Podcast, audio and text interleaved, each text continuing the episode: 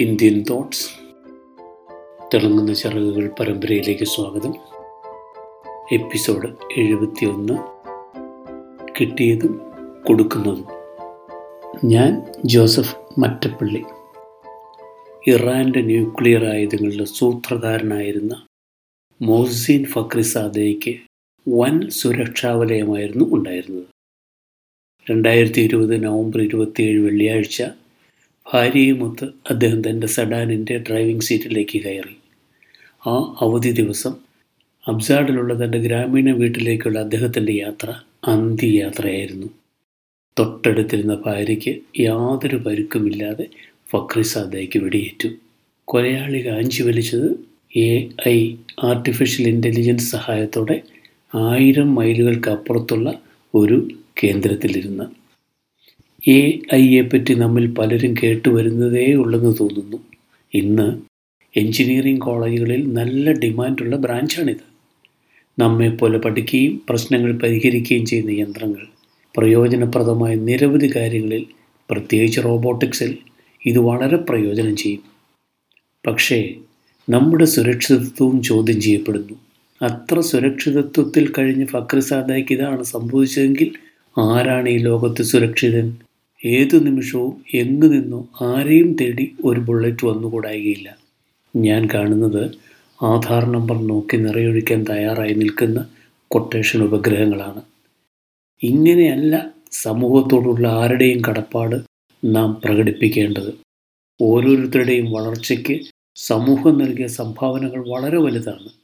അത് ഓർമ്മിപ്പിക്കുന്ന ഒരു സംഭവകതയുണ്ട് പഠിച്ചു മിടുക്കിയായി അമേരിക്കയിലെത്തണമെന്നുള്ള ആഗ്രഹവും മനസ്സിൽ താലോലിച്ച് ബാംഗ്ലൂർ ഇന്ത്യൻ ഇൻസ്റ്റിറ്റ്യൂട്ട് ഓഫ് സയൻസസിലെ ഒരു ഹോസ്റ്റലിൽ കഴിയുന്ന ഒരു പോസ്റ്റ് ഗ്രാജുവേറ്റ് വിദ്യാർത്ഥിനിയിൽ നിന്ന് കഥ തുടങ്ങുന്നു. അവരൊരു ദിവസം നോട്ടീസ് ബോർഡിൽ ടെൽക്കോയിൽ ജോലിക്കുള്ള ഒരു പരസ്യം കണ്ടു. അതിലെഴുതിയിരുന്നു സ്ത്രീകൾ അപേക്ഷിക്കേണ്ടതില്ലെന്ന്. ഇതവരെ ചൊടിപ്പിച്ചു. കിട്ടിയ കാർഡ് എടുത്ത് ടെൽക്കോയുടെ അഡ്രസ്സിൽ ആകെ അറിയാവുന്ന ജെ ആർ ഡി ടാറ്റയുടെ പേരുമെഴുതി ഇങ്ങനെ കുറിച്ചു. നിങ്ങൾ വലിയ വലിയ കാര്യങ്ങൾ തുടങ്ങി വെച്ചവരാണെന്ന് കേട്ടിട്ടുണ്ട്. ഇതാണോ നിങ്ങളുടെ മനസ്സ്? കാർഡ് നിറയെ എന്തൊക്കെയോ എഴുതിയപ്പോഴാണ് അവർക്ക് അല്പമൊന്ന് അരിശം കെട്ടടങ്ങിയത്. പത്ത് ദിവസമായില്ല. അവർക്കൊരു ടെലഗ്രാം വന്നു ടെൽക്കോയിലേക്കുള്ള ഇന്റർവ്യൂവിന് കമ്പനി ചെലവിൽ പൂനായിലെത്തുക. അവരേതായാലും പൂനയ്ക്ക് തിരിച്ചു. ഇന്റർവ്യൂ ക്യാബിനിലേക്ക് കയറിയതേ ഒരാൾ പിറുപിറുക്കുന്നത് കേട്ടു. ഇവളാണ് ആ കാർഡ് എഴുതിയത്. ഏതായാലും ടെൽക്കോ അമിടിക്കെ ജോലിക്കെടുത്തു. സുധാ കുൽക്കർണി ടാറ്റയിൽ ജോലിയും തുടങ്ങി. പിന്നീട് ജെ ആർ ഡി ടാറ്റ എന്ന വലിയ മനുഷ്യനെ ഇടയ്ക്കിടയ്ക്ക് കാണേണ്ടി വന്നതിനെപ്പറ്റിയും എളിമയോടെയുള്ള അദ്ദേഹത്തിന്റെ പെരുമാറ്റത്തെപ്പറ്റിയും ഒക്കെ സുധ എഴുതുന്നുണ്ട്. ഒക്കെയാണെങ്കിലും സുധ ആ ജോലി വിടാൻ തീരുമാനിച്ചു. എല്ലാ ഇടപാടുകളും തീർത്ത് ബോംബെ ഹൗസിന്റെ പടികൾ ഇറങ്ങുമ്പോൾ ഇതാ ജെ ആർ ഡി ടാറ്റ മുകളിലേക്ക് വരുന്നു. തൊട്ടടുത്തെത്തിയപ്പോൾ ഒന്ന് നിന്നിട്ട് അദ്ദേഹം ചോദിച്ചു എവിടെ പോകുന്നു? സുധ മറുപടി പറഞ്ഞു പൂനെക്ക്. എന്റെ ഭർത്താവ് അവിടെ സ്വന്തമായി ഇൻഫോസിസ് എന്ന പേരിൽ ഒരു കമ്പനി തുടങ്ങാൻ പോകുന്നു. കമ്പനിയൊക്കെ വലുതായി കഴിഞ്ഞാൽ എന്ത് ചെയ്യും?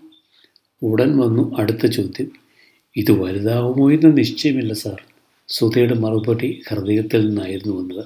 അദ്ദേഹം തുടർന്നു ആശങ്കയോടുകൂടി യാതൊന്നും തുടങ്ങരുത്. തുടക്കം എപ്പോഴും ആത്മവിശ്വാസത്തോടെ ആയിരിക്കണം. നിങ്ങൾ വിജയിക്കുകയാണെങ്കിൽ സമൂഹത്തിന് തിരിച്ചു കൊടുക്കാൻ മറക്കരുത്. സമൂഹം നമുക്ക് ഏറെ തന്നിട്ടുണ്ട് എല്ലാ ആശംസകളും. ജീവിതത്തിൽ വിജയിച്ചു എന്ന് കരുതുന്നവരെല്ലാം ഓർമ്മിക്കുക ഈ രണ്ട് മൂന്ന് വാചകങ്ങൾ ഇൻഫോസിസിനെ എവിടെ കൊണ്ടെത്തിച്ചെന്ന്. ഇതുതന്നെയായിരുന്നു ടാറ്റയുടെ വിജയത്തിന്റെ പിന്നിലുള്ള മന്ത്രങ്ങൾ. ഇടയിലൊരു സന്ദേശം കൂടി അദ്ദേഹം നൽകുന്നുണ്ട്. മത്സരിക്കേണ്ടത് നിങ്ങളോട് തന്നെയാണ്. ഇൻഫോസിസ് ടെൽക്കോയ്ക്ക് ഒരു ഭീഷണിയാവട്ടെ എന്ന് തന്നെയാണ് അദ്ദേഹം ഉദ്ദേശിച്ചതെന്ന് തോന്നുന്നു. എല്ലാവർക്കും വേണ്ടത്ര ഇടമുള്ള ഒരു ലോകമാണ് അദ്ദേഹം സ്വപ്നം കണ്ടത്. നാം എന്ന കുഴലിന്റെ ഏതഗ്രമാണ് അടഞ്ഞിരിക്കുന്നതെങ്കിലും തടസ്സപ്പെടുന്നത് നമ്മിലൂടെയുള്ള പ്രകൃതിയുടെ സ്വതസിദ്ധമായ അനുഗ്രഹങ്ങളുടെ ഒഴുക്കാണ്. നന്ദി. വീണ്ടും കാണാം.